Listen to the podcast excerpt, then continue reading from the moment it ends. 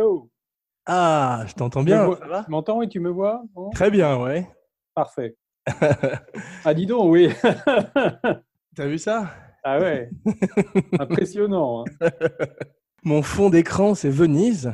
Ouais, ouais. c'est plus vrai que nature, hein, là. Bah ouais, mais j'y suis d'ailleurs. Je suis pour l'émission. Je suis parti à Venise et je fais l'émission en direct d'une gondole.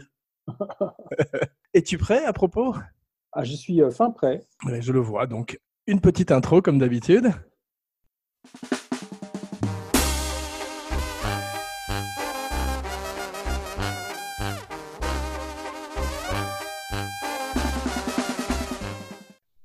J'accueille à nouveau avec joie dans l'émission mon cinébody Laurent Vachaud, scénariste, critique, médium extraordinaire pour Cinebodies numéro 28, Don't Look Now, Nicolas Rogue, 1973.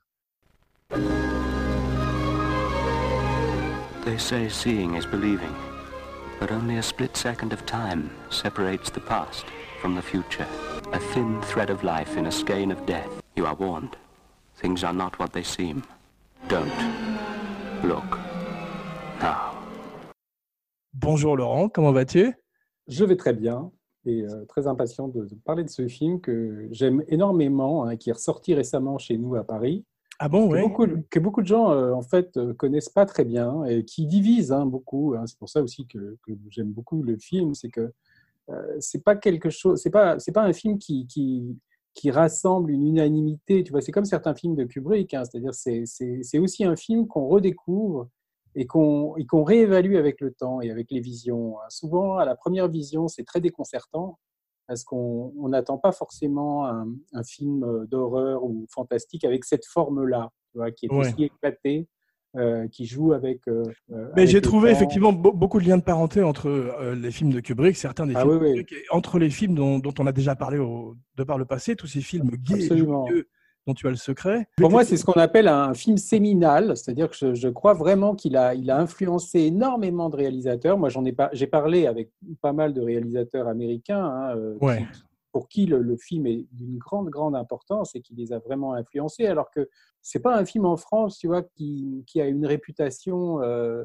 euh, extraordinaire. Hein. Il y a des gens non, mais c'est devenu avec le temps un, véritable culte movie, effectivement. Voilà, c'est devenu un culte. Beaucoup de metteurs en scène le citent comme une influence, et même parfois comme leur film préféré. Et en ah le bah redécouvrant cette fois-ci pour l'émission, je vois effectivement toutes les influences du film. Oui, oui à travers l'histoire du cinéma. On va en parler genèse, play by play comme d'habitude. Je vais te laisser parler. Je vais être une espèce de nain en ciré rouge au fond qui passe Et euh, au départ, un livre Daphné du Maurier. Voilà. Une nouvelle. Un livre de. C'est une, une, nouvelle exactement hein, qui, qui, fait partie d'un recueil qui s'appelle Past Midnight. Euh, un peu après minuit, ça s'appelle en français. Hein, ça a été publié en fait en. J'ai vu, que ça s'appelait Not After Midnight dans Not After Midnight, pardon. Oui, euh, ça. Pas après Past Midnight, c'est Stephen King, je crois. Oui, oui, voilà, je confonds. C'est pas après minuit en, français. Euh, ça avait été publié. Moi, j'ai d'ailleurs le livre. Hein, là, ça a été publié chez Albin Michel en 71, donc le, en Angleterre et donc en France l'année d'après. et D'ailleurs, quand le livre est sorti en France, le film n'était pas encore sorti. Hein. Il est sorti carrément quelques mois après. Mais le film est passé assez inaperçu en France hein, parce qu'il est, il est, il a été éclipsé par l'exorciste, tu vois, par des, parce qu'ils sont sortis quasiment à peu près en même temps, les, deux films. Il y a des points communs avec l'exorciste d'ailleurs. Euh, il y a des points communs avec l'exorciste.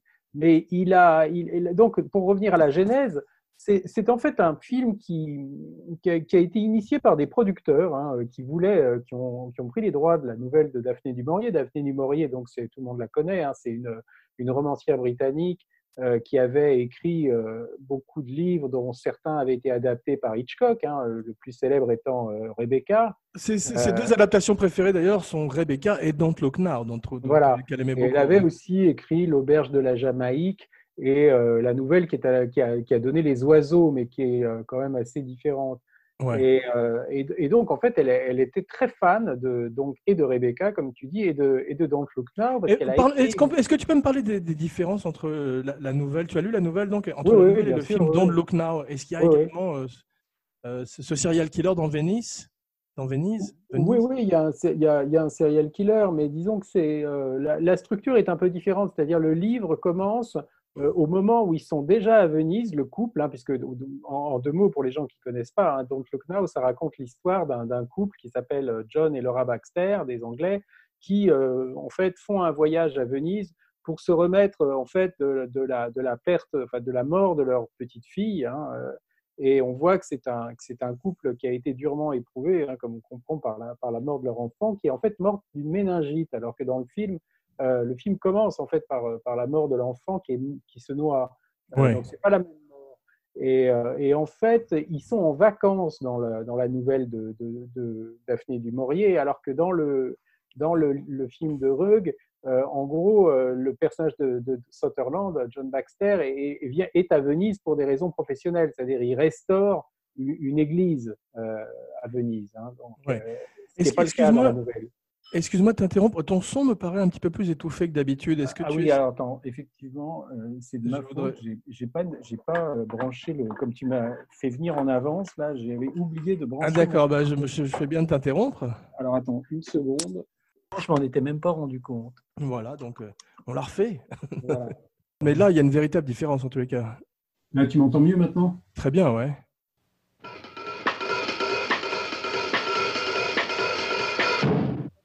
Voilà, je suis sur, euh, sur le micro là. D'accord. Juste le.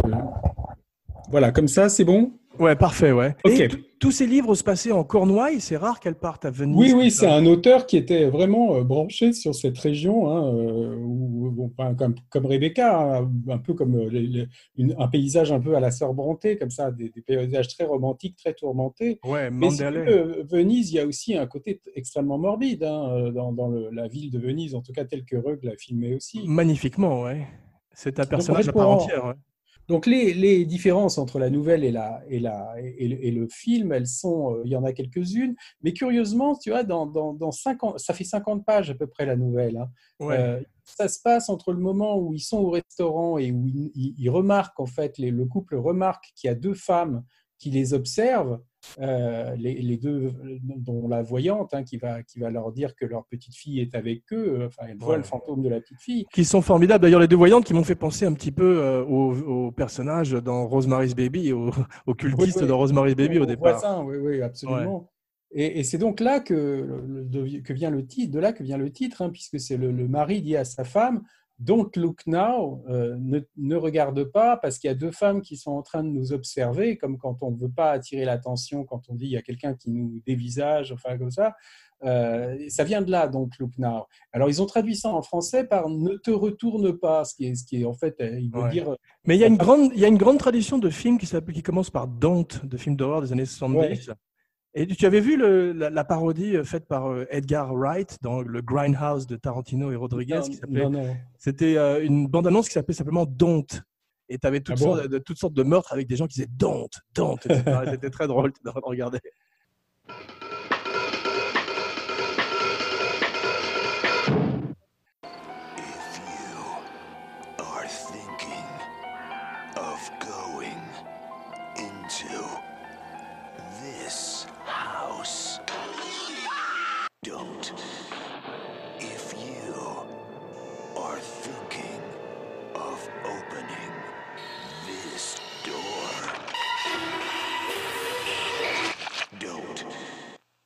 Non, mais donc Look Now, le titre est très beau, alors que Ne vous retournez pas, c'est plus, c'est plus limité. Quoi. Le titre italien est magnifique aussi, c'est un titre de Giallo, tu as vu c'est, euh, Oui, c'est euh, Meurtre en décembre rouge, ou je sais pas, il y a un truc. A Venezia, un dicembre rosso shocking. Voilà, ça fait un peu à la. C'est un Giallo, un peu, hein, ça pourrait être Argento, un peu. Le, oui, mais alors, quelles, sont les, quelles sont les influences de, de, de, ce film sur le Giallo?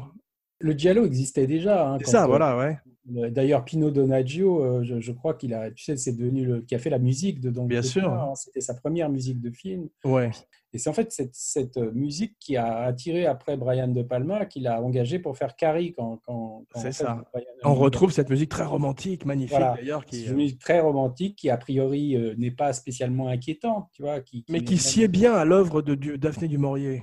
Voilà, et qui, moi je trouve colle parfaitement. Et il y a une utilisation de la musique qui était assez novatrice. Et ça, c'est Rug hein, qui l'a demandé à, à, Pino Donaggio, parce que Pino Donaggio avait l'habitude, si tu veux, enfin, avait pas l'habitude, mais il avait instinctivement, il était allé vers ce que les Américains font aussi, et ce que Brian De Palma d'ailleurs lui a demandé après. C'est-à-dire que quand un personnage court, par exemple, il y a beaucoup de scènes où le personnage de Donald Sutherland court dans les, dans les rues de, de Venise. Tu mets des bongos comme dans les dessins animés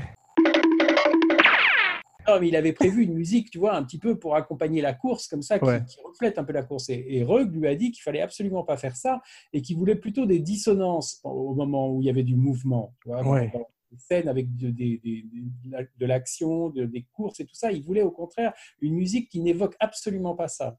Et, et, c'est quelque chose qui, qui, donne, je trouve, un cachet au film. C'est-à-dire que la musique intervient toujours de manière assez inattendue. Le travail sur le son en général est admirable sur le, dans, ah le film. Et euh, ce que j'ai adoré euh, en le redécouvrant pour l'émission, c'est que comme dans Shining, le paranormal est très accessoire. On, là, cette fois-ci, on parle du deuil. Dans Shining, on parle de l'explosion de la famille nucléaire. Et c'est fascinant de voir comme les, touches de paranormal et de surnaturel viennent se coller à ces histoires finalement très, très euh, ordinaires. Enfin, pas ordinaires, mais en tout cas, c'est très naturaliste des années 70 il faut dire quand même qu'à l'époque, euh, tout ce qui était paranormal, euh, transmission de pensée, euh, médium, c'était très très à la mode. Hein. il y a, même dans, à Hollywood, par exemple, quand Donald Sutherland a été contacté par, par Nicolas Rug hein, pour jouer dans le film, d'ailleurs c'était assez marrant parce qu'au départ il n'était pas libre, il faisait un autre film. Il était le premier choix, et elle aussi, non? Non, au départ, il y avait, euh, ils avaient pensé, je crois brièvement, parce qu'il y avait un autre metteur en scène avant Rug. Hein. Il y avait un type qui s'appelait Larry Pierce, qui était, qui était, euh, qui avait été, qui a d'ailleurs fait les, qui a emmené les scénaristes à Venise. C'est après avoir fait un voyage à Venise avec euh, les, deux scénaristes que la version finale du script a été élaborée. finalement, Larry Pierce s'est retiré après, et les producteurs ont envoyé le scénario à Rug et qui a tout de suite décidé de le faire. Et, et, en fait, il a demandé quelques petites réécritures et, ils avaient euh, des conversations et ils avaient été très surpris parce qu'à un moment, Rug leur disait euh, Mais quel est le sujet? Euh, Et ils ne comprenaient pas. Ils disaient Mais enfin, il y a, l'histoire de Daphné du Et il disait Mais quel est le sujet de ce film? Et en fait, il leur a amené une idée qui est d'ailleurs exprimée verbalement à un moment dans un dialogue, hein, c'est que les apparences sont trompeuses. Oui, au tout début du film, Sutherland le dit, il a eu beaucoup de mal à le dire, j'ai vu. Parce que oui, ils ont fait au moins 15 prises parce qu'ils n'arrivaient pas à dire la scène. Et enfin, pour revenir à Sutherland, quand il a été contacté par Nicolas Rug, il paraît qu'il euh, a commencé à dire à Nicolas Rug, j'ai des idées, le scénario me pose quelques problèmes parce que moi j'adore euh, la transmission de pensée, les phénomènes, ils appelaient ça ESP hein, en anglais. Euh, ESP, ouais, extrasensorial. Euh, hmm. Et il disait, moi je trouve au contraire que c'est quelque chose qui doit être merveilleux quand on a ça, ça doit faciliter la vie des gens, ça doit être quelque chose qui amène du, du bénéfique dans la vie des gens. Et, je trouve que le scénario est trop négatif et trop noir, c'est-à-dire que... Vis-à-vis des spirites, des médiums et de ce... L'ESP apparaît comme quelque chose de, très, très euh, agressif, enfin très noir, qui, amène le personnage à sa perte. Et il, voulait que le scénario soit retravaillé pour devenir plus positif par rapport à ces phénomènes-là.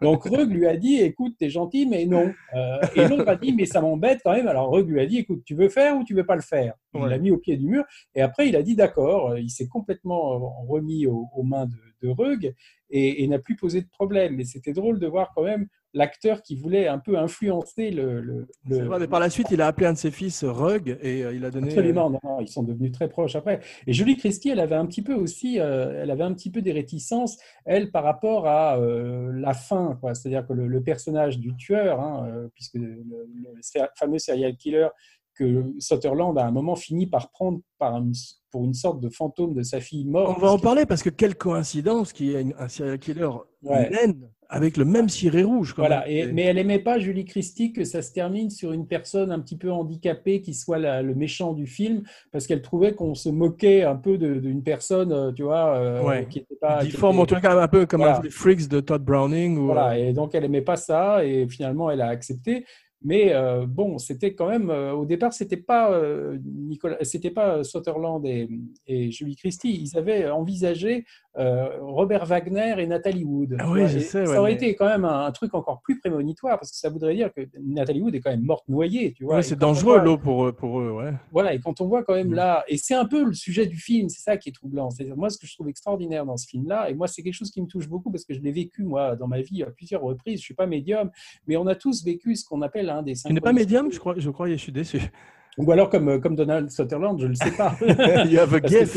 Le, personnage de Donald Sutherland, en fait, a un don, mais il ne l'a. oui, il a le Shining, en fait. Comme, il a le Shining, mais il ne le sait pas. Hmm. Et, donc, il ne peut pas interpréter les, les, les visions qu'il a. Il croit que c'est quelque chose de réel, alors qu'il a des images du futur qui lui arrivent. Et, et notamment dans la fameuse scène où il voit passer la barge avec, euh, avec le cercueil. Magnifique barge mortuaire, c'est corbillard, euh, gondole. il, croit que sa femme est revenue à Venise, alors qu'en fait, c'est une image de, sa propre, de son propre enterrement à venir. Hein, oui, bien sûr. Funèbre, On va parler de tout ça dans l'ordre euh, chronologique. Parce que Et donc, pour en revenir donc à, au début du film, donc ce, ils étaient chacun occupés. Hein, euh, c'est ça qu'il y, a presque un truc un peu magique là-dedans aussi. C'est-à-dire que Sutherland a dit je peux pas le faire parce que j'ai un film là qui va se tourner aux mêmes dates. Et Julie Christie, à l'époque, elle faisait la campagne du sénateur McGovern pour euh, devenir ah, président. Elle vivait avec Warren Beatty à l'époque, qui était très impliqué là-dedans et qu'il avait recruté avec beaucoup d'acteurs. Ryan O'Neill faisait ça aussi. tous les acteurs démocrates, en gros Barbara Streisand, enfin de Hollywood, faisaient campagne pour, pour un type qui s'appelait McGovern, qui devait se présenter contre Nixon. en fait, il se trouve que McGovern a été complètement balayé après, et, du coup, bah, euh, Christie est devenu euh, disponible, et euh, le film de Donald Sutherland s'est pas fait. Donc il y a eu une coïncidence encore hein, qui a fait qu'ils se sont retrouvés disponibles pour tourner ce film. Ouais.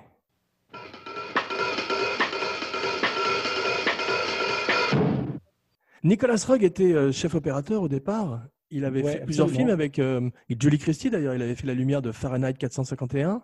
Voilà, il, a surtout tourné 50% de Docteur Jivago. Hein, ah, d'accord, mais il a été viré par David Lean, ils ne se sont pas entendus. Il, a, été viré par David Lean. Il a tourné que Docteur Ziv va. Et il n'a pas fait quoi. c'est ça. Il a, il a, mais non, non, mais il avait déjà tourné euh, la seconde équipe de Laurence d'Arabie et qu'il a, il a, il a notamment euh, vraiment filmé des, certains des plans les, les plus célèbres de, Laurence d'Arabie, notamment les, juste après la fameuse, euh, tu sais, quand il souffle sur l'allumette là et qu'on voit le, soleil couchant, euh, et qu'après on voit les, images des dunes avec le vent qui soulève le sable, tout ça, c'est Rug qui a filmé ça. Magnifique. Euh, tu disais qu'il n'y avait pas beaucoup de chefs opérateurs qui passaient de façon successful à la mise en scène, mais en voilà un bel exemple quand même. En voilà un bel exemple, voilà. Je, pense que franchement, c'est probablement le, un des. Je connais mal ces autres films. J'ai vu L'homme, The Man Who Fell to Earth. Didn't know what time it was, the lights were low. Oh, oh. I leaned back on my radio. Oh, oh. Some cat was laying down some rock and roll, that is all he said. Ouais. J'ai pas vu Performance, curieusement, c'est bien ou pas? Moi, j'aime beaucoup Performance, mais c'est quand même très barré. Hein. C'est expérimental aussi, un petit peu, non?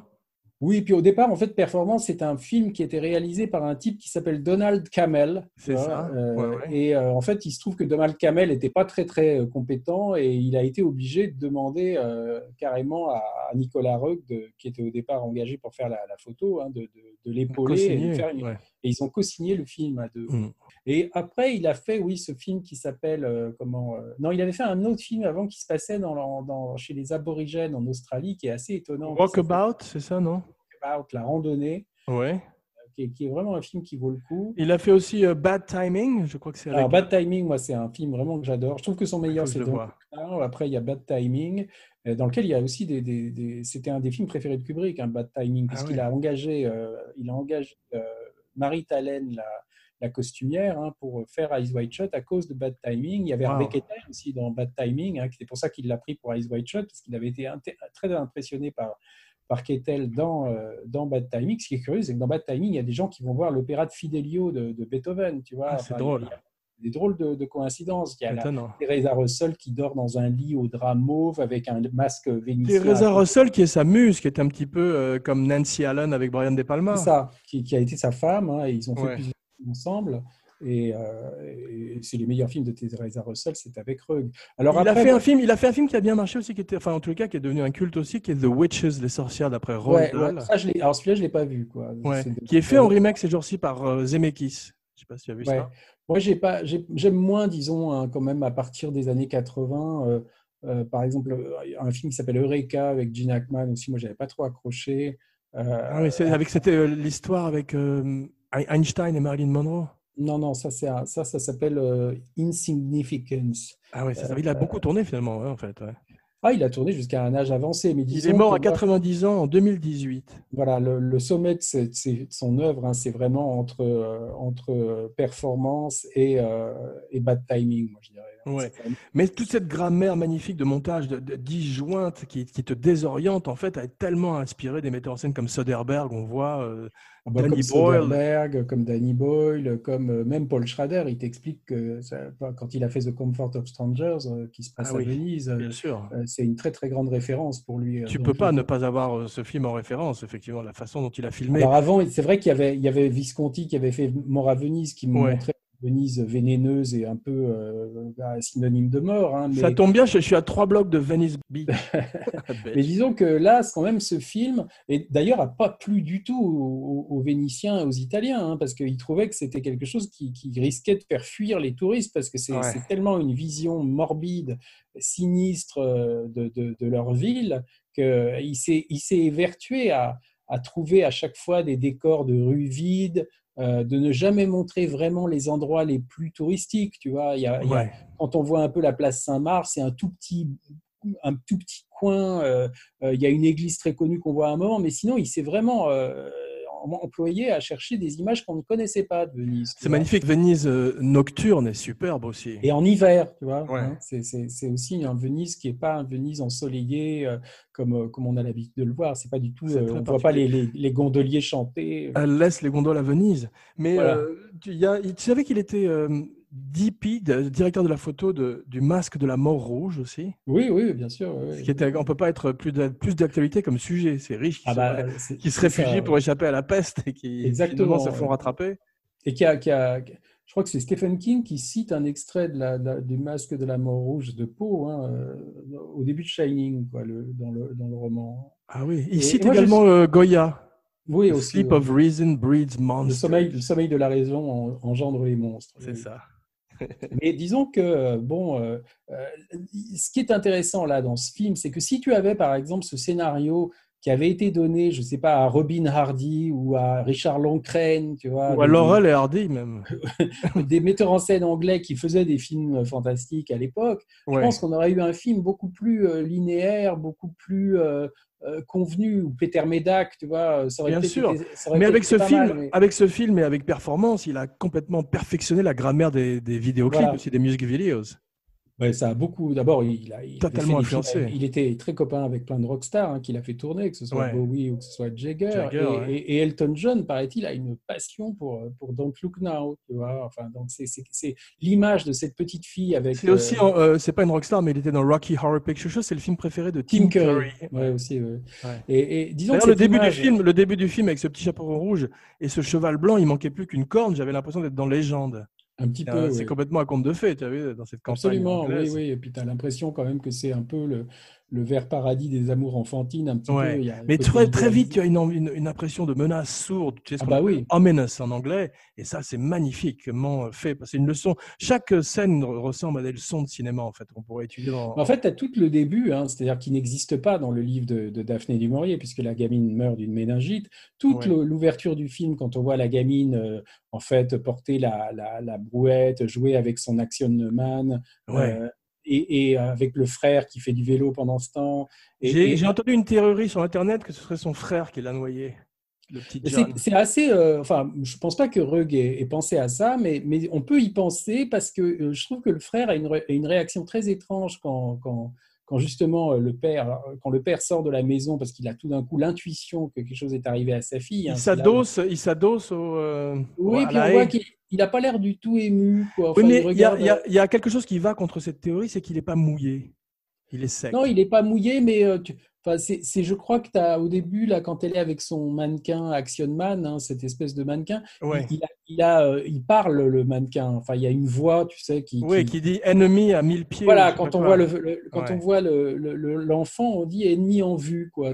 et, et c'est, ça peut faire croire comme ça qu'il y a peut-être. Euh, parce qu'elle elle se noie de manière bizarre. On, on voit juste qu'elle disparaît. Enfin, c'est bizarre. C'est terrible, fait, c'est terrible la scène où il, se précipite pour aller chercher sa fille. Effectivement, il fait euh, pour un film qui s'appelle Don't Look Now. Rogue nous montre tout. Ah oui, oui. Euh, non, non, mais c'est une des scènes les plus terribles qu'on puisse imaginer quand même la mort d'un enfant, si tu veux filmer. Bien sûr, c'est insupportable à regarder. C'est insupportable à regarder. Qui compte une centaine de plans hein, entre le moment de l'ouverture jusqu'à jusqu'au moment où, où Julie Christie crie. Euh, toute cette ouverture. Il y a une centaine de plans et quelque part, il y a tout le film qui est déjà là, la manière dont, tout le film est codé déjà dans, cette ouverture. Oui, parce que c'est un film, c'est un film de double, de doppelganger, de, de, géométrie. on va voir ça. Il présente déjà la, le don de double vue alors qu'on ne sait pas encore que c'est ça, les associations comme ça entre le verre qui se casse, euh, le, chaperon rouge, enfin le, la, le ce nain motif rouge. De l'eau, ce motif de l'eau et ce motif du rouge, bien sûr. Il y a tout, il y a tout le film qui est déjà, euh, qui est déjà là. Il, s'est approprié la couleur rouge de façon magnifique. Il a, il aurait fallu, il a fallu attendre les toilettes de, Kubrick dans Shining pour qu'il reprenne le rouge. Et le rouge, en fait, dans la nouvelle de Daphné du Maurier, c'est euh, la mère qui a un manteau rouge, c'est pas la gamine. Ah, Donc lui a décidé en fait de, de, virer tout le rouge de, des décors et des costumes pour euh, ne garder le rouge que euh, pour le, le ciré de la gamine et, quelques petites touches comme ça. Excuse-moi, excuse-moi de t'interrompre, il y a un chat endormi derrière toi là? Oui. c'est comme, comme nos auditeurs. Et euh, il garde comme ça des petites touches comme ça pour quand, quand la menace commence à, se profiler, hein, puisque le rouge est associé à la mort. Hein, ouais, ce chat, ton chat est roux d'ailleurs, non?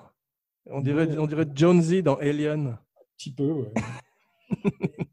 et, et, donc, euh, qu'est-ce que je disais euh? non, tu parlais du rouge, effectivement, et de, la façon dont il a choisi, sélectionné, parce qu'on voit le rouge tout le temps dans, dans le film, que ce soit la, robe de chambre d'un type ou des gens dans la foule. C'est une image iconique du cinéma d'horreur, le, le, nain avec la, le manteau rouge. Hein. C'est-à-dire que cette silhouette, c'est même, ça a été repris dans des, dans des parodies. Euh, c'est devenu quelque chose d'emblématique du, du, du, Il y a une chanson de Big Audio Dynamite qui fait référence aussi. Il y a plusieurs de chansons rock qui font référence à des, des clips, Je suis sûr que des clips ont dû faire référence à ça aussi. Mais on parlait de euh, l'influence, tu sais, on parlait de l'influence, par exemple, de l'exorcisme sur le Japanese horror, ce que les Anglais appellent le mhm. J-horror. Là aussi, quand tu vois cette photo qui saigne, qui bave, ah avec le nain, et, c'est complètement. Tu te rappelles ce film qui n'était pas d'ailleurs japonais mais thaïlandais, qui s'appelait Shutter Tu l'avais vu?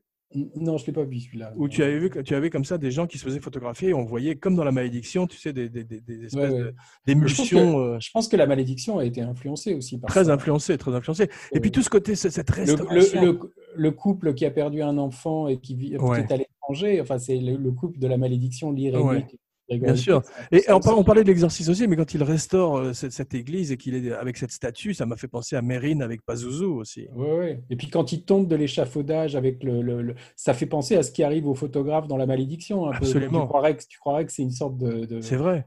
Ou l'irémique, l'irémique aussi qui tombe de l'escalier avec, l'enfant. Le personnage de l'évêque aussi qui est là, si tu veux, euh, mais qui On va parler de lui un peu, mais tu as vu, les chutes sont un énorme motif dans le film. Il y en a une qui est formidablement faite, c'est quand elle est dans le restaurant après avoir rencontré les médiums et qu'elle s'effondre en emmenant toute la nappe et, les, euh, et la table avec elle. Ça, c'est C'est à chaque fois lié à, du verre qui se casse aussi, tu vois. Quand les personnages, quand les personnages chutent, euh, c'est à chaque fois annoncé par un verre qui se renverse, qui se casse que ce soit même euh, quand il, quand il chute dans de l'échafaudage dans l'église, hein, il y a une espèce de poutre qui passe à travers une vitre, hein, il, y a, y a, y a, toujours le thème du verre. Et c'est quelque chose, par exemple, qui a vachement influencé euh, Brian De Palma. Il n'a pas seulement flashé sur la musique de Pino Donaggio, hein, c'est un de ses films préférés, donc Le Knarr. Ça se sent, il, a fait un, il a fait un film après qui s'appelle Femme fatale aussi à Paris, où il y avait la, figure de la chute avec le verre, l'eau et tout ça. Mais il, a, il, a, il a beaucoup été euh, inspiré par ça, mais c'est ah, clairement un film rêvé c'est un film rêvé euh, donc, de Femme Fatale. Ouais, je ne l'ai pas vu, Femme Fatale. Ouais. Mais je voudrais parler un petit peu de Julie Christie, si tu veux bien. Mm-hmm. Moi, je j'étais pas très, je connaissais pas très bien ses films, donc à part ceux qu'elle a fait avec Warren Beatty. Elle a commencé avec euh, Billy Liar à 23 ans. Mm-hmm. Elle fait, elle gagne l'Oscar pour Dr Jivago, tu as vu? Elle a, elle a euh, non, elle n'a pas eu l'Oscar. non, pour Darling, pour Darling de John Schlesinger. Ah, c'est pour Darling qu'elle a gagné l'Oscar, Ouais, ouais. ouais, ouais. Qui a été écrit par Frédéric Raphaël. Ouais, elle est, elle est extraordinaire dans le film parce qu'elle est belle, mais en même temps, elle joue magnifiquement bien. Elle m'a fait penser par moments un petit peu à Nicole Kidman dans Eyes Wide Shut, en particulier les scènes de vie conjugale quand elle est dans, la- dans- dans- quand elle soit dans la salle de bain, tu vois, c'est Mais moi, je trouve qu'il y a une vision de l'intimité d'un couple que, que justement Kubrick n'a pas tellement réussi à faire pourtant, Absolument. avec un, avec un vrai couple dans, Ouais. dans- enfin, un vrai couple dans Eyes Wide Shut. Mm. C'est que là, on voit qu'est-ce que c'est que la conjugalité. C'est-à-dire que filmer un couple marié, alors là, c'est un couple en plus qui n'a pas fait l'amour depuis très longtemps parce qu'ils sont complètement traumatisés par le, meur- le- la mort de leur fille. Com- combien de temps, euh, quand ils sont à Venise, la fille est morte depuis combien de temps, à ton avis? Oh, plusieurs mois, hein, vraiment, Ouais. ça, ça, 8 ou 9 mois. Et puis Mm. le, le gamin est en pension. Je me suis demandé pourquoi le gamin était en pension à des milliers de kilomètres d'eux alors qu'il venait de vivre une telle tragédie. Ben, c'est comme ça dans le, dans le, Dans le livre, ouais. livre de, de, de Dumouriez, mais dans le livre de Dumouriez, ils font juste un voyage. hein. C'est comme, un, c'est comme dans Comfort of Stranger. C'est un D'accord. couple Hmm. qui vient à Venise pour essayer de, de se changer les idées. euh, tu vois. Et en de- fait, c'est inspiré parce que Daphné du Maurier, elle était en, en- en visite à Venise pendant un séjour touristique hein, et elle a vu dans un restaurant euh, deux, euh, un couple qui, qui, qui l'a vraiment impressionné. C'était un homme très beau, une femme très belle, comme ça, qui avait l'air en même temps d'avoir quelque chose qui, qui était pesant. Enfin, elle avait été très frappée de voir qu'il y avait l'air d'avoir une douleur au, au- au- au sein de ce couple, tu vois. Et c'est ça qui lui a donné toute les- l'idée de, de Don't Look Now, tu vois. C'est-à-dire Ouais. juste euh, d'avoir croisé ce couple dans un restaurant. quoi. Étonnant, ouais. C'est drôle parce que la semaine dernière, je parlais de, de Marie Shelley et de Frankenstein, et là maintenant, c'est Ouais. Daphné du Maurier. Et, les deux héros dans Frankenstein Jr. et dans Don't Look Now sont des types frisés avec une moustache. She asked me why I'm just a hairy guy. I'm hairy high and low. Don't ask me why. Don't know. Ce qui est étonnant, c'est qu'il a une perruque dans le film, Donald Oui, ouais, il a une perruque. Et ben, il était très connu. hein. De toute façon, il avait un perruquier très connu à Hollywood. Il, il avait souvent l'habitude de, de mettre des perruques. Mais euh, Est-ce qu'il a une perruque dans euh, L'invasion des profanateurs? Ah oui, oui, je pense que c'est la même. Oui, oui, C'est la même, qu'il a- il a, mais il a réutilisé la même, non? Enfin, en tout cas, il est allé voir le même perruquier. Oui, je Ah. C'est étonnant ça, Mais- parce qu'il a, il a plutôt des bons cheveux. Pourquoi il se fait des... C'est pour se faire des personnages en fait à chaque fois. Mais je trouve en même temps que ça lui donne une autre tête que dans ses autres films, si tu veux. Et ça, Ouais, il est différent dans Clout effectivement ou dans celui-là. Voilà. et- non, non, moi je trouve qu'il a une tête qui. Alors il y a des gens qui trouvent que c'est ridicule la perruque bouclée. Je vois pas en quoi. Moi je trouve pas que ça. Elle est bien faite parce que quand il est dans l'eau, euh, elle Ah oui, oui. Moi je trouve que c'est tout à fait crédible que ce soit ses cheveux. C'est pas comme Alain Delon dans le gang de Jacques Deray, tu vois. qui est ridicule, quoi. ou, ou Nicolas Cage. Donc, Voilà. donc moi, je, je- quand on parlait d'Ice White Shut la dernière fois, moi, je trouve que dans ce film-là, non seulement sur la vision du couple comme ça, avec euh, notamment tu- quand ils sont nuls l'un devant l'autre et qu'ils se brossent les dents, enfin, comment suggérer l'intimité, Ouais, tu vois, ouais. euh, sans, sans, sans Alors dialogue. parlons un peu de cul.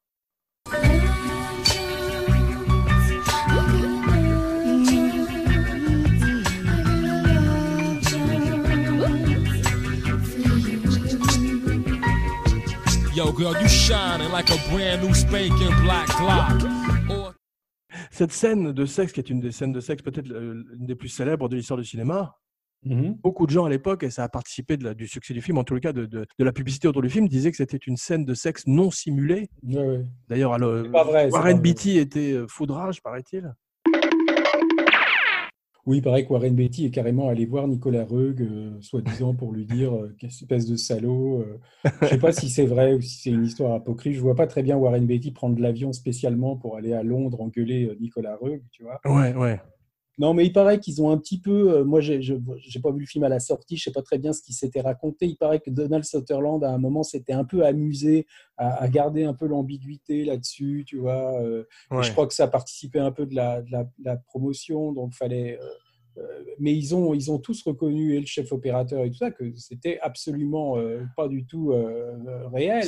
Ni sexuel, c'était très technique comme toutes ces scènes de sexe. Ça s'est fait en une heure et demie dans une église avec deux caméras très bruyantes et Non, pas dans à une 7 heures, église, à hein, 7 heures du matin. Il, paraît chambre de- Ah, c'était une chambre non, quand même. une chambre d'hôtel, non, non. Ah bon, je crois que c'était dans Mais une ils avaient, ils avaient un- une caméra qui n'était pas blimpée, quoi, qui faisait un boucan incroyable. Donc ça n'avait rien d'érotique, tu vois. ils- Et Nicolas étaient- Roeg et son chef opérateur étaient tous les deux en train de manier de Voilà. d'actionner la Puis caméra. c'était ouais. Julie, euh, mets-toi euh, comme ça, avance la main, Donald, euh, tourne la tête. Embrasse-lui le téton. Voilà, c'était une, chor- une chorégraphie. Quoi, qui était Mm. Mais c'est étonnant parce que ce qui, est, ce qui est assez étonnant, et on voit ça très très rarement, c'est que c'est lui qui est sexualisé dans la scène, cette espèce de grand Canadien dégingandé et nu, et c'est lui qui est un peu considéré comme l'objet de désir et la Un femme. petit peu, oui, oui. oui. Non, mais je Elle pense lui, elle lui- elle lui façon- mord son grand pied à un moment, c'est dégoûtant. C'est très curieux euh, avec ses grandes dents. C'est lui Non, tout mais d'un coup qui devient. Ce qu'il y a de plus singulier dans la scène, c'est quand même euh, d'alterner avec des, des, des images qui sont censées venir après la scène Ton chat s'est réveillé. où il s'habille. Mais, mais c'est c'est- c'est ça, c'est sûr, mais il paraît que c'est la censure qui, qui l'a forcé à devenir euh, plus créatif, un petit peu comme Hitchcock. euh. Non, c'est pas tellement ça. C'est qu'ils avaient, je crois, euh, ils- ils- ils- d'abord, ils voulaient un petit peu voir comment on pouvait filmer une scène de sexe déjà qui allait un petit peu être différente de ce qu'on pouvait voir. Parce Ouais. qu'il faut pas oublier. Mais je crois, que je c'était pour atténuer le côté graphique qu'il avait justement intercalé ces images d'eux en train Oui, de et puis pour montrer en fait le quotidien, quoi, que c'était euh, que c'était une activité, même s'ils n'avaient pas refait l'amour depuis très longtemps. C'est une grande idée. Finalement, c'était comme de, de- tu vois, de, de mettre sa cravate, comme Ouais, enfin, il y a ouais. un côté dans ce couple. Soderbergh l'a repris dans Out of Sight quand euh, Clooney fait l'amour il l'a euh, repris entre Jennifer, Jennifer Lopez, Lopez. et, et- et- et George Clooney. ça. Euh, ouais. mais enfin, lui, il s'était dit, j'ai plusieurs séquences où il y a plein de personnages qui parlent. Donc là, normalement, il y avait du dialogue. Donc il, Ouais. en fait, il voulait un petit peu différencier la scène des, des scènes En plus, il disait qu'il trouvait que le couple passait son temps à s'engueuler, donc il voulait quand même une scène Voilà. plus intime Alors, et plus tendre. C'est-à-dire ouais. que si tu enlèves la scène d'amour de Don't Look Now, Ouais. c'est très conflictuel la relation entre les deux époux. hein. Ils sont toujours en train de se contredire, puisque elle, en vrai. gros, dans l'histoire, elle rencontre deux médiums, enfin deux femmes dont une est médium. Et Les oracles sont souvent euh, aveugles, tu as vu que ce soit dans la- l'ant- l'Antiquité, dans la Rome antique et tout, ben, cette femme est aveugle aussi, cette, euh, qui a ce don de... Oui, mais euh, là, en fait, disons que euh, il y a la femme qui croit vraiment que la voyante est en contact avec euh, la gamine morte, et lui il refuse ça. hein. Il est plutôt rationnel. Euh, J'ai une, question, j'ai une question à te poser, parce qu'il y a un truc qui est très bien fait par Rock, c'est euh, ce côté ambigu, justement, parce qu'à un moment, il y a un plan très fugitif où on voit les deux femmes éclater de rire comme deux Oui, sorcières, oui, oui. euh, comme si elles avaient fraudé, comme si elles avaient réussi à fool. Oui, oui, c'est très inquiétant. Julie. Christie, c'est très inquiétant. Or, à la fin, on se rend compte finalement, elles sont tout à fait bénévolentes, elles sont gentilles, elles sont pas du tout méchantes en fait. Non, mais tu te demandes si c'est pas des plans que, que, que, que le Sutherland voit grâce à son, à son, à son plan de Sixième sens, ouais, de vue ouais. Qui ne, qui ne, qui ne- n'appréhende Ça fait pas penser au sixième sens de d'ailleurs de, de Shyamalan aussi. C'est quand même l'histoire d'un type qui, qui est mort, en tous les cas, qui va mourir. Et euh, ça fait penser aussi à Final Destination, tu sais, ces films où ces adolescents échappent à la mort et finissent par avoir leur rendez-vous à la fin. Tu connais ça? Oui, non, mais c'est un, ça pourrait s'appeler Mort à Venise. hein. C'est quand même un truc où Ouais. euh, ce, qui est, ce qui est vraiment novateur dans le film, c'est comment, euh, c'est cette perception du temps, c'est-à-dire comment tu, tu, tu organises le temps à l'intérieur d'un film pour avoir l'impression d'une simultanéité. C'est-à-dire Ouais. que Comme dans l'Overlook.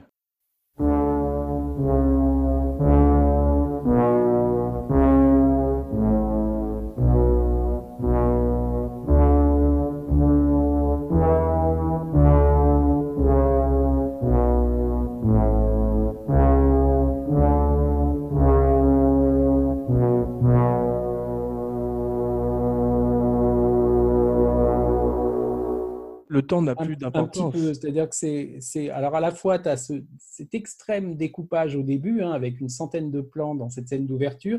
Il y a Ouais. un découpage affolé aussi à la fin quand il est tué. où on Ouais. voit, euh, Quand tu euh, reçois un coup de hachoir par la naine. et, et- et au milieu, tu vois, c'est, beaucoup plus, euh, c'est, beaucoup plus irrégulier. Mais je trouve qu'il y a une manière de, de filmer ce qui s'appelle la synchronicité, ce qui est un phénomène jungien, hein, qui a été, euh, c'est une, un terme qui a été inventé par Carl Jung. hein, euh, Ouais.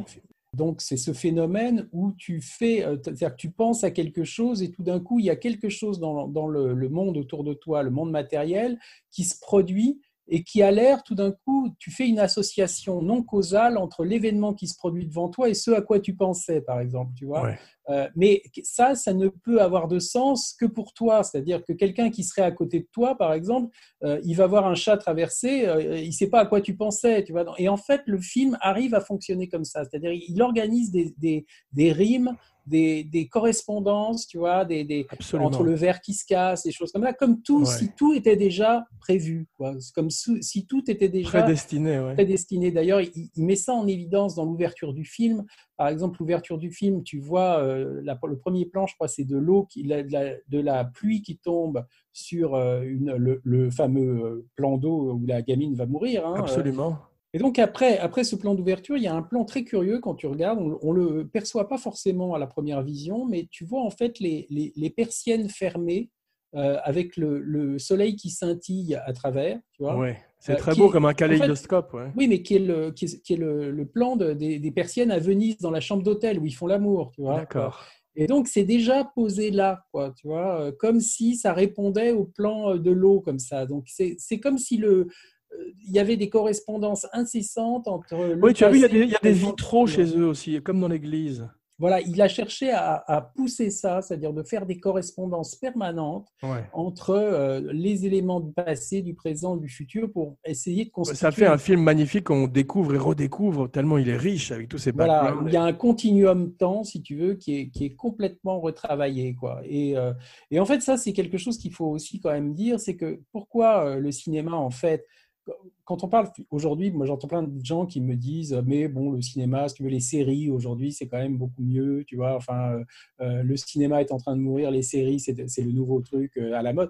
Le- Les séries ne pourront jamais jouer avec le temps comme le cinéma joue avec le temps, si tu veux, parce que quand tu vois 86 épisodes d'un truc, Ouais. tu les vois jamais d'un coup. C'est-à-dire comment dans un film, à travers une heure et demie, deux heures, tu arrives Ouais. à, à donner l'impression que des fois, il y, a, il y a toute une vie qui se passe. Tu vois, a- Absolument, ça, tu as tout à fait raison. Ça, c'est propre au cinéma. Et ce film-là euh, le, propose, en tout cas, le, fait, je trouve, de manière extrêmement euh, habile.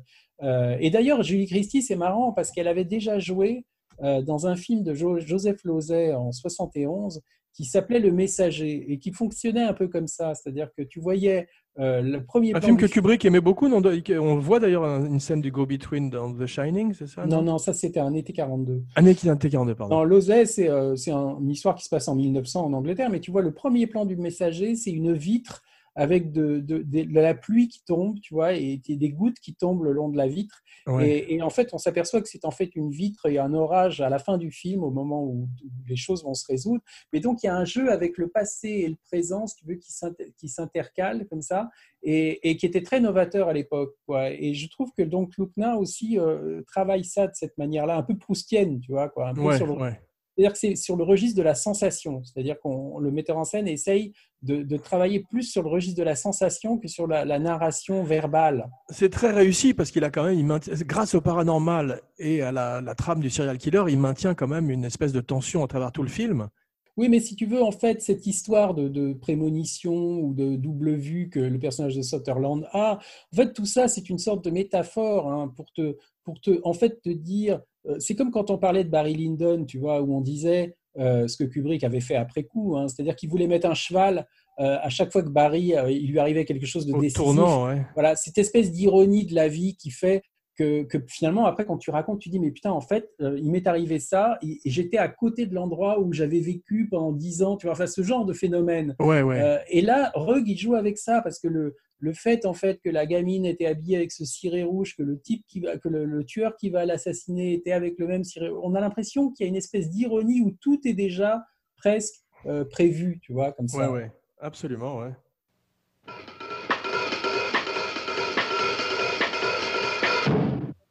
Donald McNichol Sutherland. Il est né en 35, 56 années d'acting, canadien, un grand, grand acteur, une carrière exceptionnelle quand même. Je voudrais qu'on parle un petit peu de Donald Sutherland, si tu veux bien. oui, oui. Non, non, mais Euh, Donald Sutherland, tu imagines ce film-là avec euh, Nathalie Wood ou je ne sais pas qui, c'est pas le même film. C'est-à-dire que la tête de Donald Sutherland est quand même un, un truc assez unique. Moi, je trouve Ouais. qu'avec Clout et le Casanova de Fellini, c'est quasiment ces trois films les plus, euh, les plus marquants. Casanova de Fellini, J'aime beaucoup l'invasion des profanateurs quand même, cette fin où il, il hurle, t'as vu euh, Oui, comme ça, là. oui, Ouais, oui. avec sa bouche, il a une bouche énorme en plus qu'on voit d'ailleurs dans, Ah, dans je, trouve, je trouve pas le film aussi. euh, Enfin, j'aime bien le film, mais je trouve pas qu'il est aussi marquant que dans Clockna. Probablement pas, effectivement. Je ne l'ai pas revu depuis longtemps, mais j'adore la version de Don Siegel et j'adore quand même la version de Kaufman aussi, grâce à Sutherland qui amène toujours quelque chose d'étrange.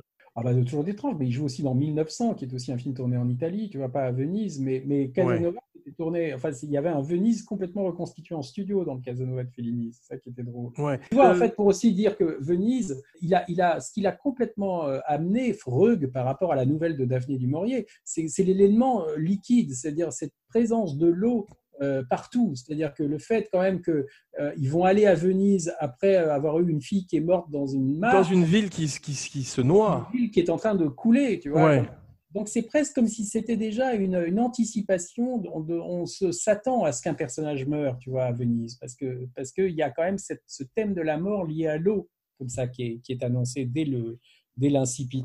T'as vu, Donald Sutherland, il, a- il s'est réinventé à travers toutes les époques. Il a même réussi à avoir une franchise avec Hunger Games, un peu comme Michael Caine avec les Batman. il a- il a tourné dans, dans tout et enfin c'est pas Patrick Beauchot, mais presque. Enfin, il a tourné aussi bien dans des nanars euh, absolument invraisemblables Ouais, que, dans des énormes productions américaines, que dans des films très arty, que dans. il a enfin, tout fait, effectivement. Il a refusé Délivrance et euh, Straw Dogs, les chiens Ah de paille. Ouais, il a refusé le rôle de Dustin Hoffman et le rôle de John Voight. Il l'a regretté d'ailleurs, mais c'était trop violent. Le tournage a dû être extrêmement difficile à Venise, avec les changements de, de marée, avec euh, des équipements à trimballer et tout. C'est vraiment extrêmement bien fait, mais on se rend compte de toute la difficulté qu'a dû rencontrer Nicolas Roeg. Tous, hein. Paul Schrader, il te raconte aussi que quand il tournait Comfort of Strangers, c'était très compliqué. Mais Ouais. euh, il y a un truc qui est assez drôle qu'il faut, il faut, y a une anecdote sur la, la- la manière en fait dont le com- compositeur Pino Donaggio s'est retrouvé sur le film. C'est Ouais. en fait, tu sais, Pino Donaggio, il est vénitien, hein, il habite à Ouais. Venise. quoi. Et il se trouve que euh, un des producteurs du film, en fait, euh, au moment où il cherchait un compositeur, il connaissait pas Pino Donaggio, et il se trouve qu'il était sur un vaporetto comme ça euh, au moment des repérages. Ouais. Et, et tout d'un coup, il voit sur un autre bateau, un autre, un autre bateau qui passe comme ça dans le sens inverse, comme euh, le moment où C'est une Sutherland scène du voit, film, euh, ouais. c'est Laura. ouais. il voit Pino Donaggio comme ça sur, le, sur le, la barque et il, était avec quelqu'un qui le salue et qui lui dit c'est le compositeur Pino Donaggio. Et le, le producteur s'est dit c'est un signe, Ah ouais. comme si c'était déjà dans le film comme ça. Donc il s'est dit ce type me croise, il faut que je le contacte. Donc il est allé le voir, l'autre lui a dit mais je peux pas faire la musique de votre film, j'ai jamais fait de musique de film, tu vois. Donc Ouais. il, il a commencé à dire mais il faut que ce soit ce type-là. Ça a aidé le film d'ailleurs parce que cette espèce, cette espèce de ritournelle au piano ressemble à une petite, un enfant qui s'entraîne à faire ses gammes. Au début, parce que il a- Pino Donaggio ne jouait pas très bien du piano.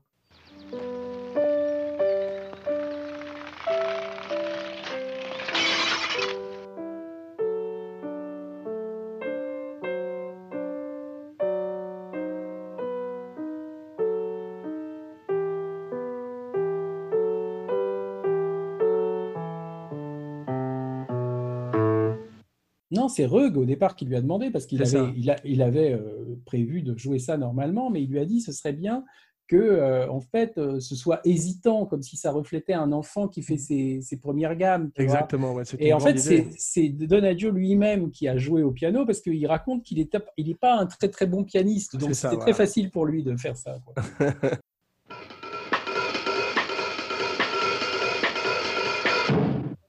Mais le film est sorti, tu as vu, en double programme, Double Bill avec The Wicker Man, l'original. ouais, absolument. ouais. Christopher Lee, il y a des thèmes similaires d'ailleurs de, la recherche d'un enfant. Il y a des thèmes similaires, mais dans The Wicker Man, il n'y a pas du tout ce- ce- cette grammaire. Enfin, ce- je, trouve que c'est un film beaucoup moins brillant, The Wicker Man. C'est sûr, mais j'aime bien quand même. Mais tu, tu avais vu le remake de Neil Labute avec Non, Nicolas Cage?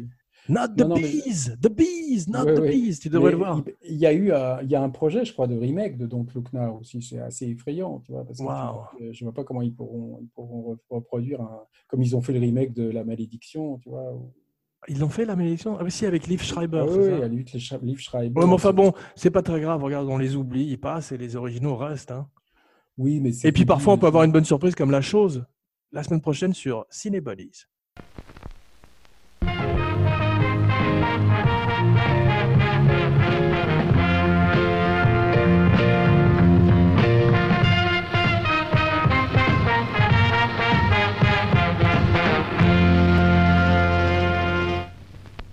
Ou The Ring, ouais, mais, mais c'est rare quand même. Je trouve qu'un film des années 70 comme ça, c'est rare que tu puisses refaire aujourd'hui un film aussi fort parce qu'ils ne vont pas faire, tu vois, ne serait-ce que par rapport au sexe. euh, Surtout, tu, tu me disais que tu avais montré euh, l'exercice à tes enfants et qu'ils s'étaient ennuyés. Mais alors celui-là, il- dans le genre slow burn, ça doit être difficile pour les nouvelles non, ils générations. ne se- ils s'étaient pas ennuyés, mais ça leur avait pas fait peur. C'est ça, voilà. C'est- qu'ils trouvaient. Tu leur as montré Don't Look Now ou pas, non? Je crois pas que je leur ai montré ton truc. Euh, Ouais. Remarque, il y a une scène de sexe aussi, donc c'est peut-être pas très euh, l'idéal. J'ai des enfants qui ont 21 ans là quand même. Ah oui, ça va, ouais. Hmm. Mais, mais je ne sais pas si je leur ai montré, je crois pas. Enfin, la scène de sexe aujourd'hui, franchement, quand tu vois, euh, c'est ça, il n'y a pas de quoi. Tu vois rien du tout en fait hein, dans la scène de sexe. Il n'y a rien de graphique. Non, bien Euh, sûr, mais euh, c'est. Mais il faut penser quand même aussi, il faut se resituer que c'est juste après le dernier tango à Paris, quoi, tu vois. A.K.A. beurre sur la ville. Donc c'est quand même une époque où euh, on- le- de mettre du sexe dans les films, tu vois, on a l'impression C'est dans l'heure que du ça temps. va- hein. voilà, que ça va apporter peut-être un plus commercial. Mais ce que je trouve là vraiment formidable dans ce film-là, et j'ai pas d'autres souvenirs, j'ai essayé de rechercher, est-ce que tu te souviens de ce film où euh, on voit une scène sexuelle, une scène où des personnages font l'amour, mais qui sont un couple marié, tu vois enfin, que- Chitty Chitty Gangbang. Non, euh, un couple. c'est pas c'est pas une scène de séduction, c'est pas une scène qui est destinée à exciter le public. non, c'est vrai, une- ouais. Donc de filmer la C'est conjugalité. ce que c'est un peu ce que Kubrick a raté effectivement avec Eyes Wide Shut en n'ayant pas une scène de sexe entre Tom Ah, Cruise mais et dans Nicole Kidman. Il, il baisse pas, donc peut-être Ouais, que c'est ouais, ce qui vrai. se passerait à la fin du film quand elle lui dit fuck, tu vois, peut-être qu'il y aurait ça. Mais il a, lui, au contraire, c'est le contraire de ça. Mais, mais je trouve que la manière dont la scène est amenée, euh, ça, ça, ça, ça dit énormément sur les personnages, tu vois. Et, et en fait, le- la nouvelle de, du Maurier, ça se passe presque tout dans la tête du personnage de Donald Sutherland, tu vois. Ouais. Et je trouve qu'il a réussi quand même à, à trouver euh, des équipes. Parce que même quand il est dans les rues de, de, de Venise, Mais c'est l'histoire d'un d'un mec qui est perdu dans Venise en fait. euh, mais tu as l'impression, comme dans Eyes Wide Shut, les rues de New York, que c'est Ouais. un, Venise mental un peu comme ça. C'est vrai, c'est vrai. Bo- Bonne, bonne, tout ce qui, que tu vois, quand il voit la, la- la image. silhouette rouge passer, tu as l'impression que c'était parce qu'il pense à sa, à sa fille, tu vois. Enfin, c'est Ouais. c'est- c'est une sorte de, de, comme s'il était dans sa psyché un peu. Ouais, mais j'ai trouvé aussi, euh, ce que j'ai adoré, c'est effe- c'est- c'est effectivement ce, ce- ce deuil en parallèle de ce paranormal, comme je disais tout à l'heure. J'avais retrouvé ça aussi un petit peu. Tu avais vu un film qui s'appelait The Strangers, où tu avais euh, Liv Tyler. Non, je vois Et, ce euh, que c'est, mais je l'ai pas vu. Il faut que tu le vois parce que c'est des gens qui sont attaqués par des, par des intruders. C'est ça. euh, des intruders masqués, mais surtout ils ont un énorme, un gros gros drame. euh, eux, eux deux, ils ont une espèce de drame conjugal au début du film, et les intruders arrivent en plus sur un couple qui se déchire. Ah oui, oui. Et ça, c'est très bien fait aussi. Je te recommande ce film, ainsi qu'à nos auditeurs s'ils ne l'ont pas vu.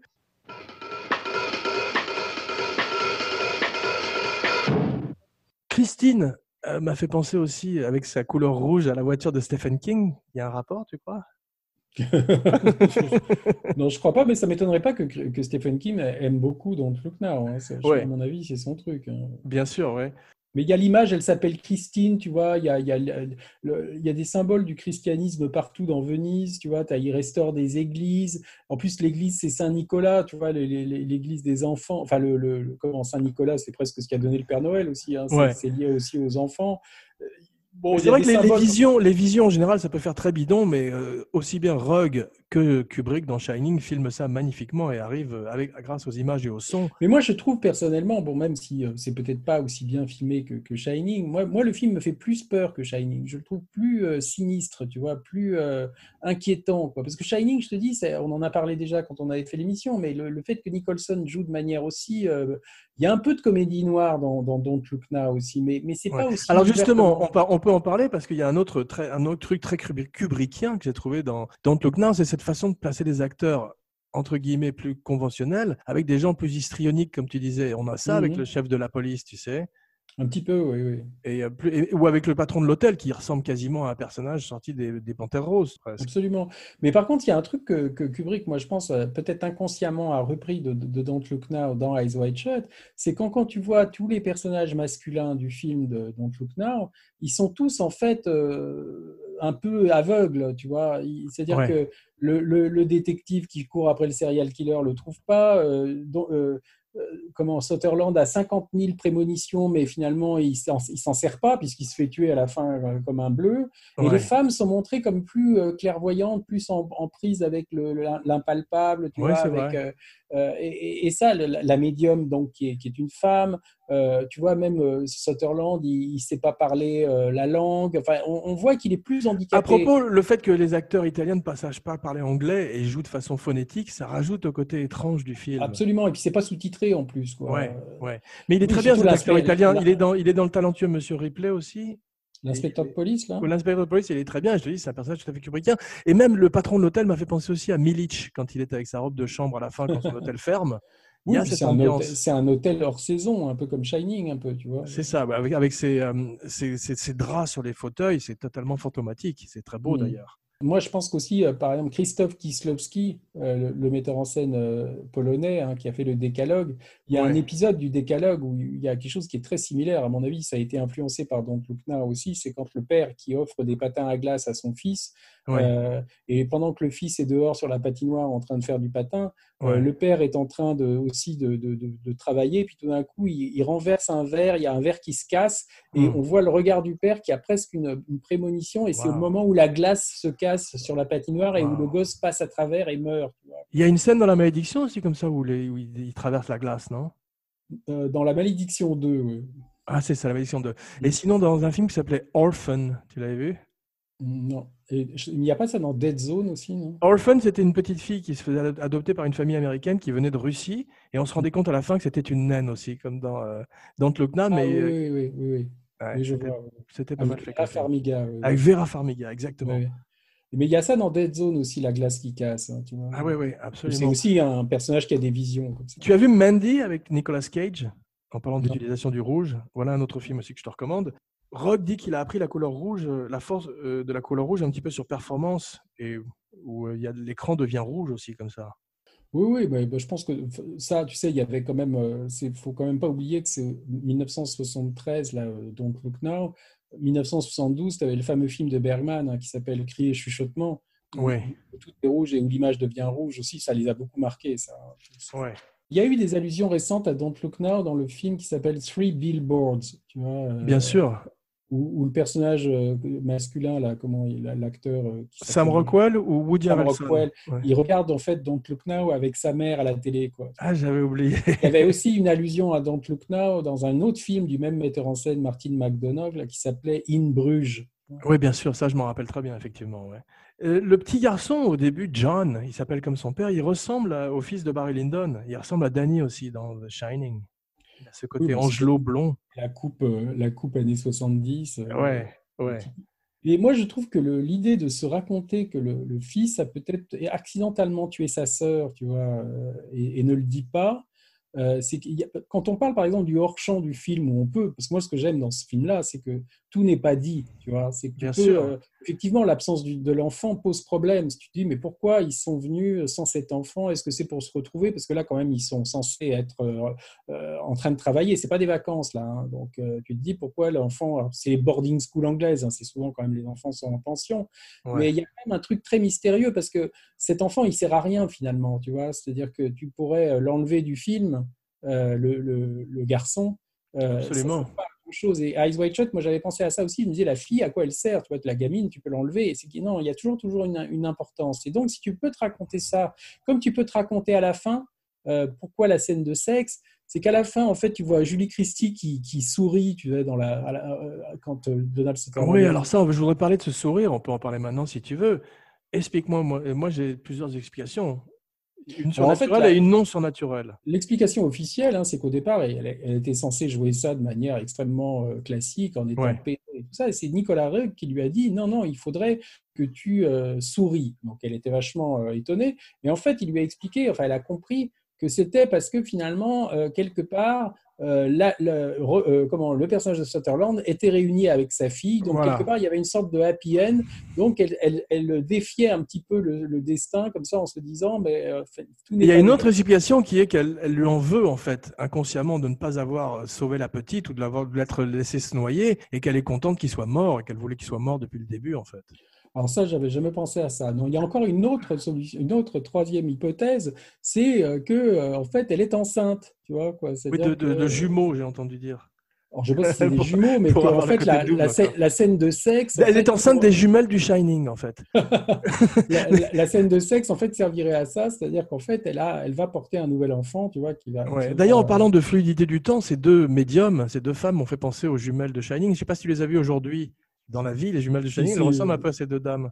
Ouais, ouais, non, mais là, là, euh, là, il y en a une, elle est assez effrayante d'ailleurs. hein. C'est pour ça qu'en même temps, on peut croire que c'est des espèces de, d'arnaqueuses et en- à la fin, tu vois quand même qu'elles avaient vraiment, enfin en tout cas l'une des deux avait vraiment un. un- Oui, un- mais la première fois qu'il les rencontre dans ce restaurant, il a froid, il a de la buée qui sort de sa bouche, comme souvent à l'occasion des événements surnaturels, comme on l'a vu dans L'Exorciste Mm. ou dans Dead Zone. Mais je me suis demandé s'il n'était pas mort aussi, comme dans Jacob's Ladder. tu vois, tout ça était une espèce de. Ah, mais en toute façon, là, l'éclatement du temps et, et- et la manière dont le temps est, est agencé dans le film te- pourrait te dire que finalement, il est mort aussi depuis le début, puisque le Ouais. passé, le présent et le futur ne font Ouais. qu'un. Tu le film est un peu monté comme ça, c'est-à-dire que Mm. notre perception du temps, à nous, euh, on est prisonnier d'un- d'une perception du temps où on voit le passé, le présent et le futur de manière complètement comme euh, un temps, comme un fleuve qui s'écoule. Mais là, le film essaye de te, de te proposer une autre, euh, une autre vision du temps où il y C'est a une simultanéité. C'est difficile de ne pas penser à Shining aussi quand il la, la première scène quand elle est aux toilettes avec les deux médiums et que tu as tous ces miroirs.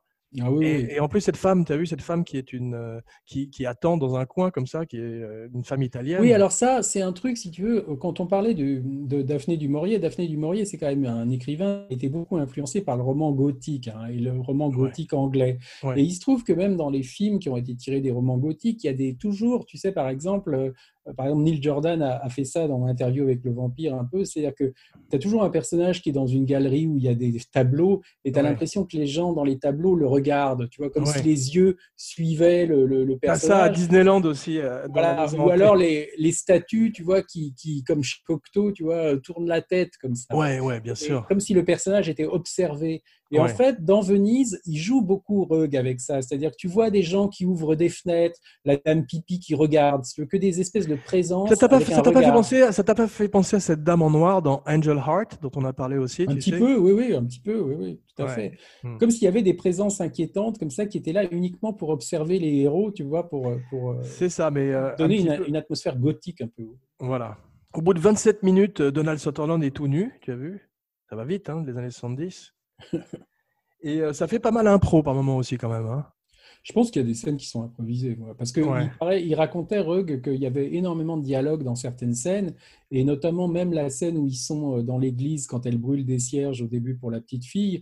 Il y avait, euh, il paraît-il, cinq pages de dialogue, et il se trouve en fait que Donald Sutherland est arrivé en disant euh, Oh là là, j'aime pas du tout cette église et tout, et il a préféré plutôt utiliser ça. C'est-à-dire J'ai que- lu ça, ouais. La, caméra tournait, il a utilisé en fait un dialogue entre les deux acteurs. Voilà, parce qu'elle, elle aimait l'Église et du coup, il trouvait que ça illustrait comme ça le côté opposition entre les deux et qui était plus intéressant que les cinq pages de dialogue qui étaient écrites. Quoi. Ouais. Attends, excuse-moi, j'entends du bruit, j'arrive.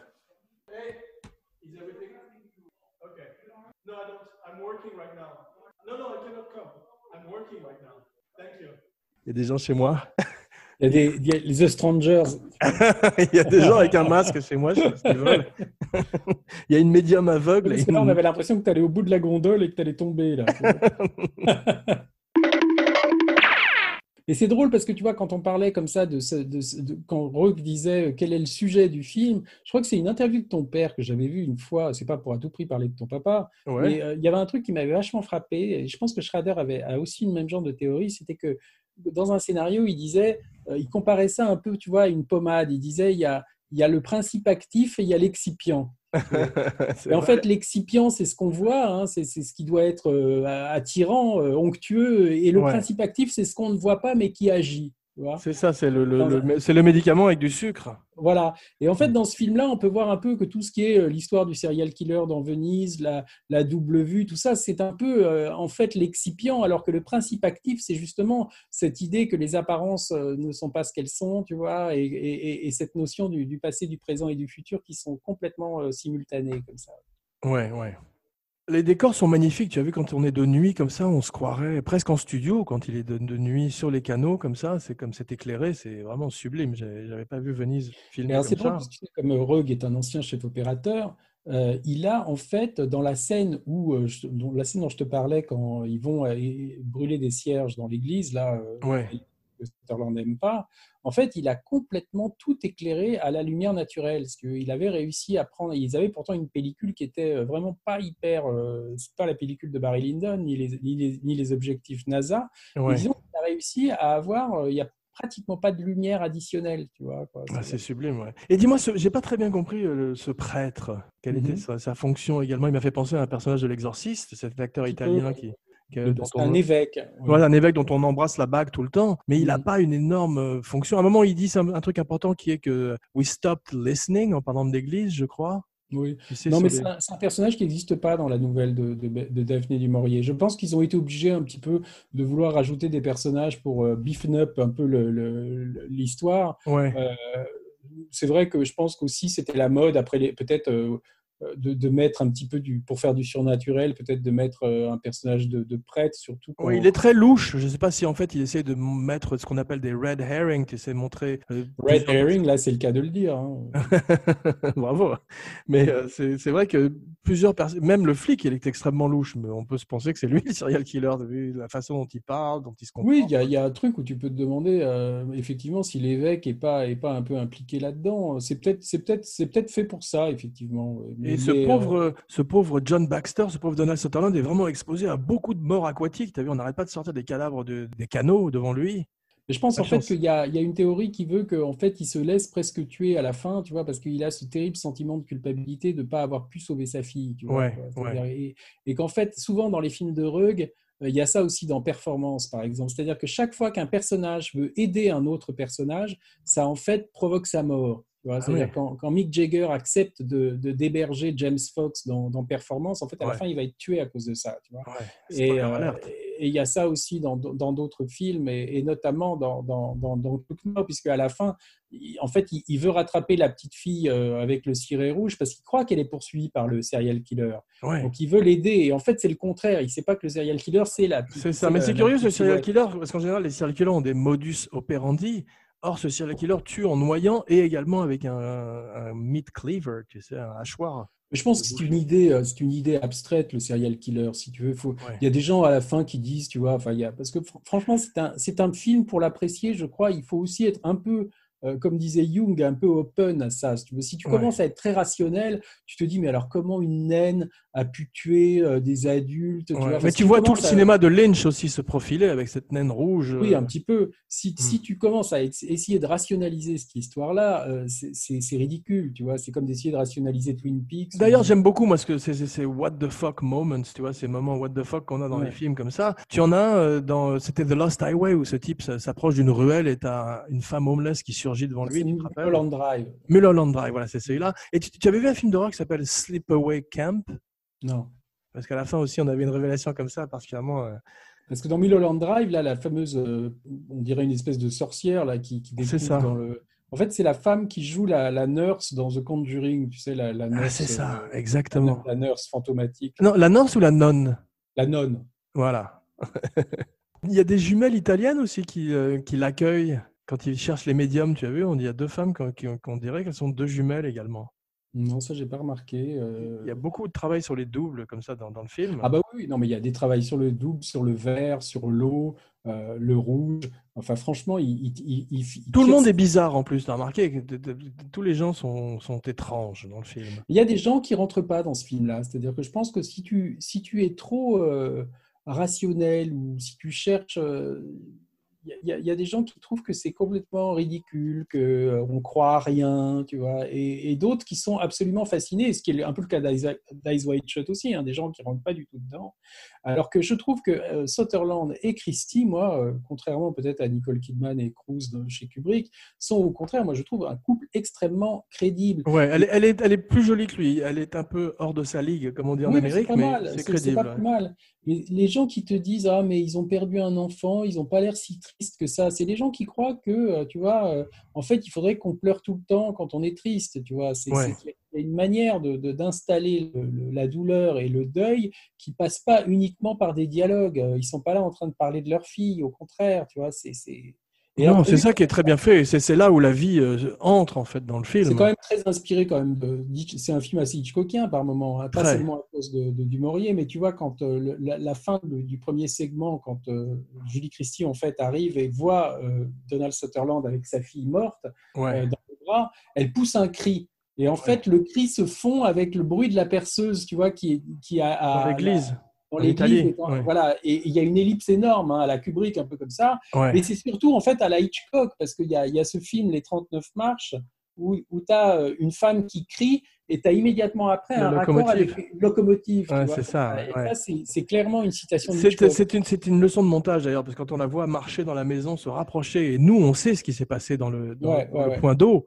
Et elle ne le sait pas encore. C'est une tension effectivement Hitchcockienne ex- extrêmement magnifiquement maintenue par. euh, Et en fait, le plan, ouais. au, le plan au ralenti juste avant, quand on voit Sutherland qui émerge avec le- l'enfant C'est dans terrible. bras, ça a été tourné dans un réservoir en fait, parce qu'ils n'ont C'est pas ça. pu le tourner. Tu, avant que tu nous racontes cette histoire, parce que tu as vu, il y a des plans terribles sur le- les pieds de la petite, sur la main, comme il, il touche la main de la petite aussi et tout. Mais au départ, c'était une actrice qui n'a pas voulu être submergée. Elle a commencé à paniquer au moment de faire. Bah, ils ont fait des répétitions, euh, je crois, à la piscine, ça se passait très bien, et dès qu'ils se sont retrouvés dans la mare avec les, les, les, végé- les végétaux, enfin, les, Ouais. elle a paniqué, elle n'a pas voulu se, se faire. euh, Et un donc- fermier lo- local voisin a proposé sa fille, c'est ça?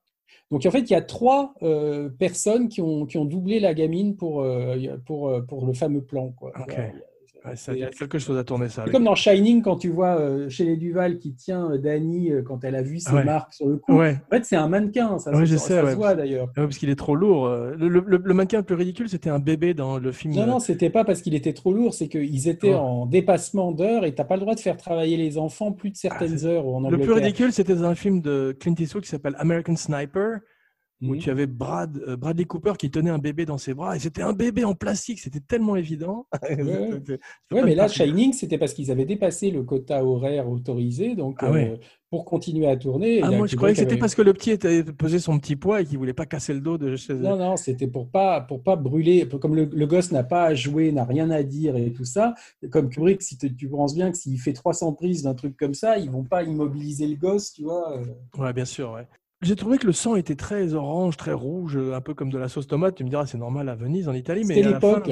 Ouais, c'est l'époque, en fait. tu ouais. regardes le Giallo, le Giallo. Ouais, euh, c'est le même sang que le Giallo, ouais. Dario Argento, Profondo Rosso, tu vois, c'est c'est du rouge Ouais. profond, quoi. Ouais, ouais, exactement. C'est la couleur du, du Giallo italien, un peu. hein.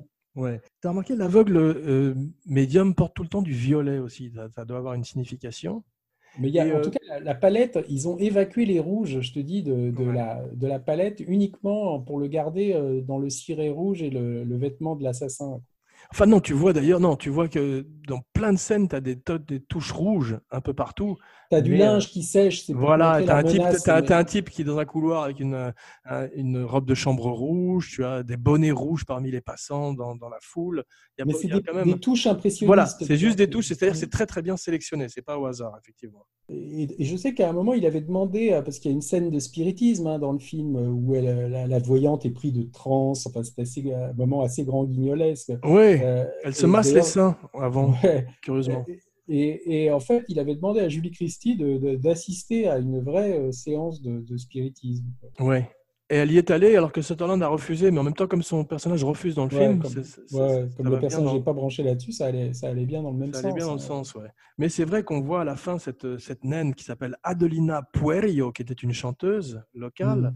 Et euh, c'est vraiment cette tératophilie qu'on retrouve chez David Lynch, qu'on retrouve chez Fellini, chez plein de metteurs en scène qui ont cet amour des monstres.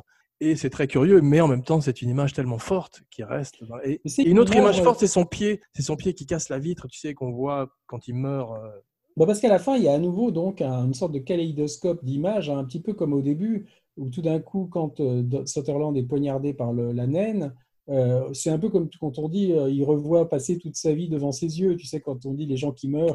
C'est exactement Là, ça. il y a ouais. un côté comme ça où en fait il revoit tout ce qu'il a vécu dans les derniers euh, jours. Il scène revoit même sa fille, voilà. Ouais. Et, et en fait, tu, tu vois euh, ce- ce- son, son pied qui passe à travers la vitre comme ça euh, quand il est en train de mourir. Ça rappelle en fait le- la vitre que le- l'enfant euh, quand il roule en vélo dessus qui se casse. Tu vois. Enfin, c'est chaque fois qu'il lui arrive quelque chose de tragique ou qu'il y a un événement euh, qui entraîne la mort de quelqu'un, il y a un verre qui se casse. quoi. Ouais. Alors, il y a des gens qui peuvent trouver ça lourd et tout. Moi, je trouve au contraire ça très poétique et je trouve que ça crée un, un système d'écho dans le film, si tu veux, qui est assez unique. Je ne connais pas beaucoup de films en fait qui, qui fonctionnent comme Don't Look Now. C'est vrai, non, c'est un des grands, grands classiques de l'horreur.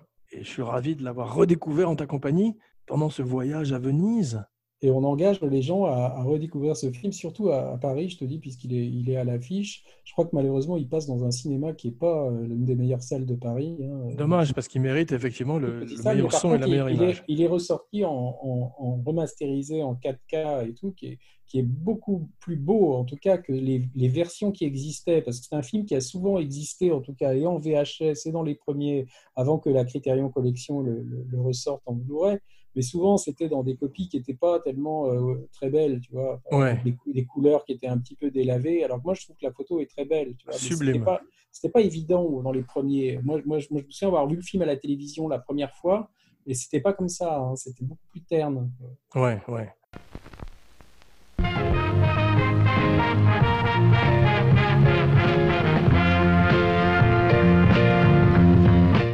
Bien, écoute, merci pour cette Bah, nouvelle descente aux enfers. On se retrouve très vite. Je vais te donner un indice. C'est un film qui a également le mot now dans le titre.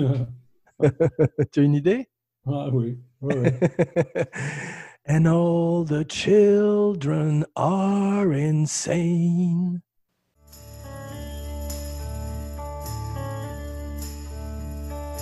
This is the end, beautiful friend.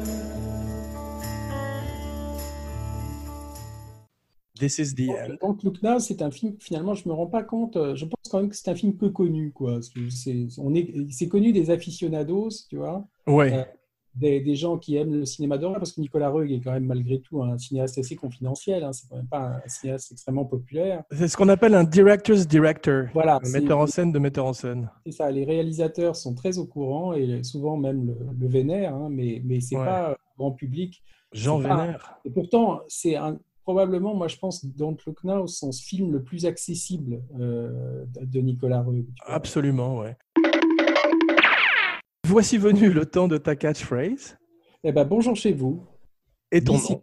Laurent Vachon. Ma catchphrase est un peu différente pour Halloween car c'est Abracadalloween Cinebody ces jours-ci. N'oubliez pas de liker, de partager, de commenter partout où on écoute des podcasts, iTunes, SoundCloud, Stitcher. Lord Darth Weber, I'm your father, Laurent. Merci et à bientôt. à bientôt.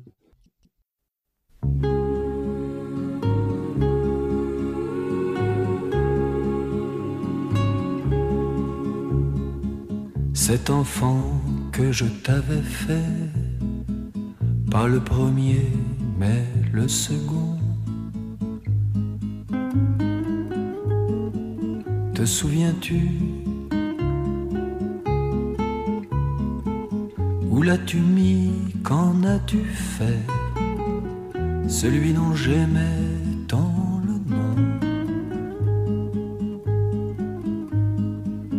Te souviens-tu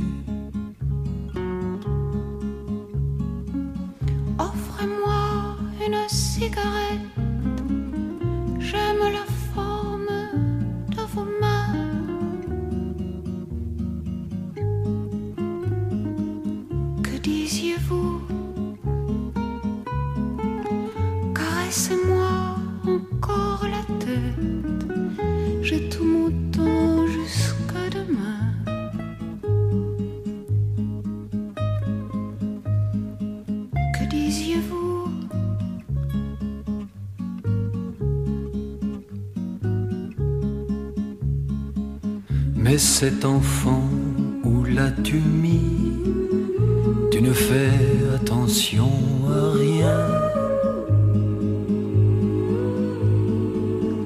Te souviens-tu? Il ne fait pas chaud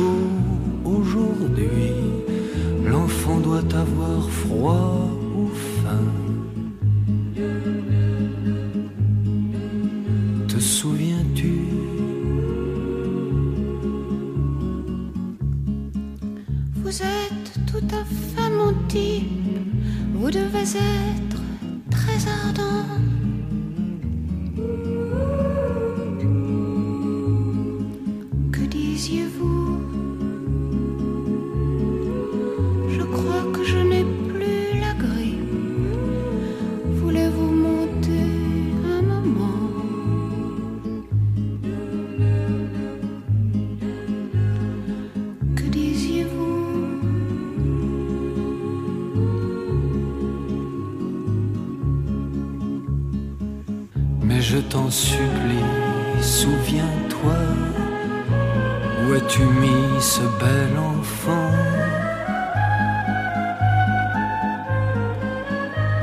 Souviens-tu